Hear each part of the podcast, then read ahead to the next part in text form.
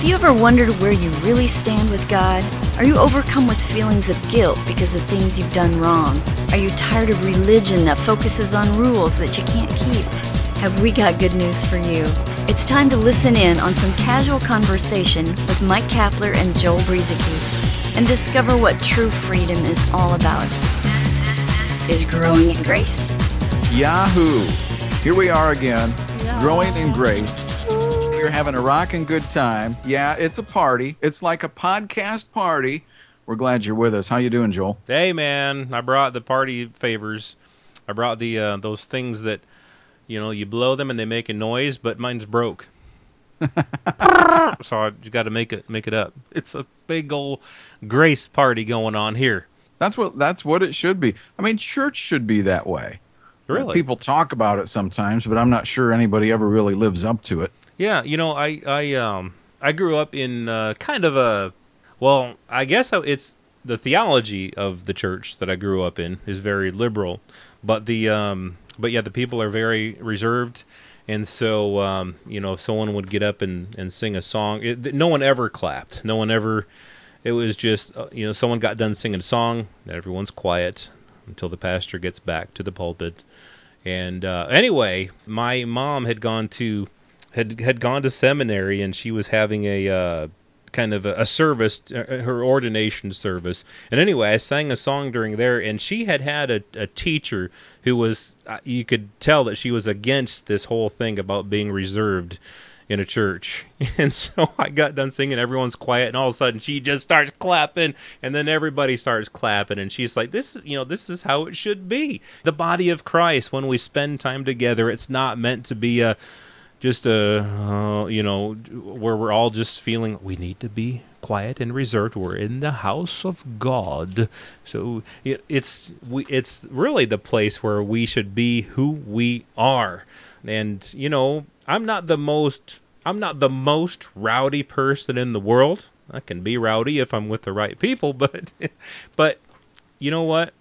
Uh, we should bring out the uh, the real selves in each of us when we're together as the body of Christ, rather than making it this thing where we have to be hush hush about everything. Yeah, and you know, uh, there's just something sometimes about I don't know what it is, but there's something sometimes about the atmosphere at church that uh, it just makes you sleepy. uh, I don't know if that's good or bad. I guess if you're having insomnia problems, maybe that's where you should be hanging out. I don't know. well, God never sleeps and He never slumbers, but maybe we should, I guess, in, in church. yeah. We should do that yeah, for feel, him. I feel like slumbering. well, That's I a word like, I don't use too much. I feel like hey, talking I'm, more about sin this week. Kat. Sin. Okay. Let's talk about. You know, Joel. Uh, I can't remember if I shared this story on a recent podcast, but we were in downtown Minneapolis recently. My wife and I. Well, it was last fall, uh, which uh, by this recording would be about six or eight months ago. But there was a guy, uh, you know, old soapbox preacher there, and and a couple guys with him, but he just stood up in the middle of downtown, not necessarily the nice part of downtown. So I admired him for that, but uh, he was just he was on top of the literally on top of a box, telling people how bad they were, wow. and and and you know trying to preach at them that they need to you know, basically repent and get their life right, and you know that they're a bunch of heathens and and it was uh, you know I, I, can't imagine very many people walking by. And you stood there at thinking, full attention, didn't you? What's He's, that? You stood there at full attention. He's talking to me. well, of course, I, like everybody else, I was just walking by. Of course, I had knowledge of good news. Perhaps a lot of other people did not, and they sure weren't hearing it there from the soapbox either. Because what were they hearing? All they were hearing, Joel, was how bad they were. Mm-hmm. You know, and I don't think that's really what most people want to hear it's not so much about how bad we are, it's about how good He is. God is the one who, who dealt with the sin problem. And by the way, it has been dealt with. It's not being dealt with, it was already taken care of. It is finished. Mm-hmm. Yet, there are many today who would still suggest that sin will bring curses into your life, like what we saw perhaps a lot in the book of Deuteronomy. Um, and yet, if your uh, if your life is right with God, quote right with God, and and you're um, living the way you should be, or you know, being obedient to Him, whatever that means, then blessings will come to you. You got any thoughts on that? You know, there's all kinds of things that come to mind, and and I, you know, the, the talking about sin for some reason that's what many many people in the church think that that's what we're supposed to talk about all the time. That's what life in Christ is about. It's about sin management. It's about overcoming sin. It's about talking about sin, making sure we're not sinning, and when we do, making sure that we confess it and making making sure that we make amends for it and all that and there's this obsession with sin and it really does kind of blow the mind because like you said it's already been dealt with it's it's already been dealt with and so i mean something else something that came to mind when you were talking there about sin you know i get asked this question every once in a while. The bible says that god will visit the the people's sins to the third and fourth generation. And you know they asked me about that and i'm thinking my goodness when are we ever going to understand that sin was dealt with? You know, my uh, grandpa, he was involved in such and such a thing. Is that going to affect me and my life? Um, and I don't mean to make fun of them or, or really to make light of their questions because it's a it's a good question based upon the fact that many people are brought up again in the church thinking that it's all about sin and, and managing sin and sin and not to mention sin and sin and sin.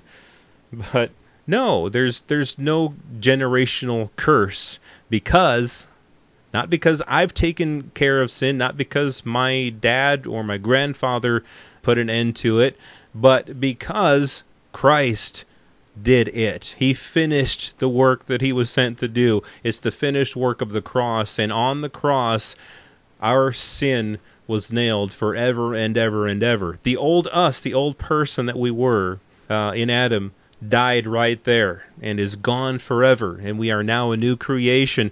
Uh, there's no reason for God to punish us for our sin, to curse us for our sin, or anything like that, because it's already been dealt with. On the other side of that coin, there's no reason for God to pour blessings into our lives because of what we do anymore.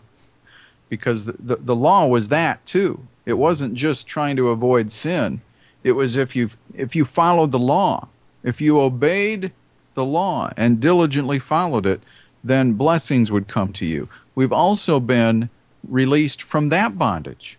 And I would go so far as to say, as, as, as uh, one other preacher said, God has stopped giving since the finished work of Christ, since the, the completion of, of that work at the cross. He stopped giving because everything through that work has been provided, dealt with, taken care of. And so you don't have to worry about the curse of sin getting in the way of your relationship with God or uh, getting in the way of, of blessings from God because they are not contingent upon our performance and uh, how well we live, the blessings of God. I, I, I think of a verse, Joel, in, in 2 Corinthians where Paul wrote and said, Now we have received not the Spirit of the world, but the Spirit that is from God, that we might know the things that have been freely given to us by God.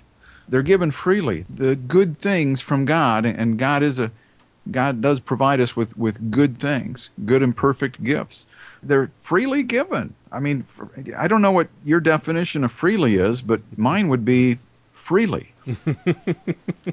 That's a good definition of that word. I'll have to remember. I'm going to write that down. freely defined as freely. But yeah, that's right. I mean, I know you're just uh, being silly to make a point, and it's it, it the, the, definition of freely is freely. He has freely given us all things, and and that word given. He has already given us all things. Again, whether it's our disobedience or our obedience, whether it's our good works or our bad works, none of those had anything to do with us being right with God. It wasn't our obedience, it, well, it, our sin. You know, God Himself took care of the problem. We can't say that enough. God Himself through the cross took care of the sin problem. And as far as our obedience, our obedience never made us right with God. Our obedience to good works, to to the law, or to doing anything right. The the obedience really that the Bible talks about is being obedient to the gospel, and that simply means believing. it just simply means believing the truth of what Christ has already done for us. And so, bottom line, our behavior our obedience, our disobedience, our good works, our bad works, our law keeping, our not keeping the law, however you want to word it, however you want to, you want to look at it, none of that has anything to do with God cursing or blessing. Uh, but really, as you say, all the blessing has already taken place, and we simply get to live in it. We get to live in it every single day of our lives. Well, it's exciting. You know, Christ has redeemed us from the curse of the law, Paul said in, in Galatians. And I used to hear that over and over again in a particular dogma that uh, I had been brought up in. I'm not saying it was it was bad, but there was sort of a different light on it than than what I see now. Christ has redeemed us from the curse of the law because he became a curse for us.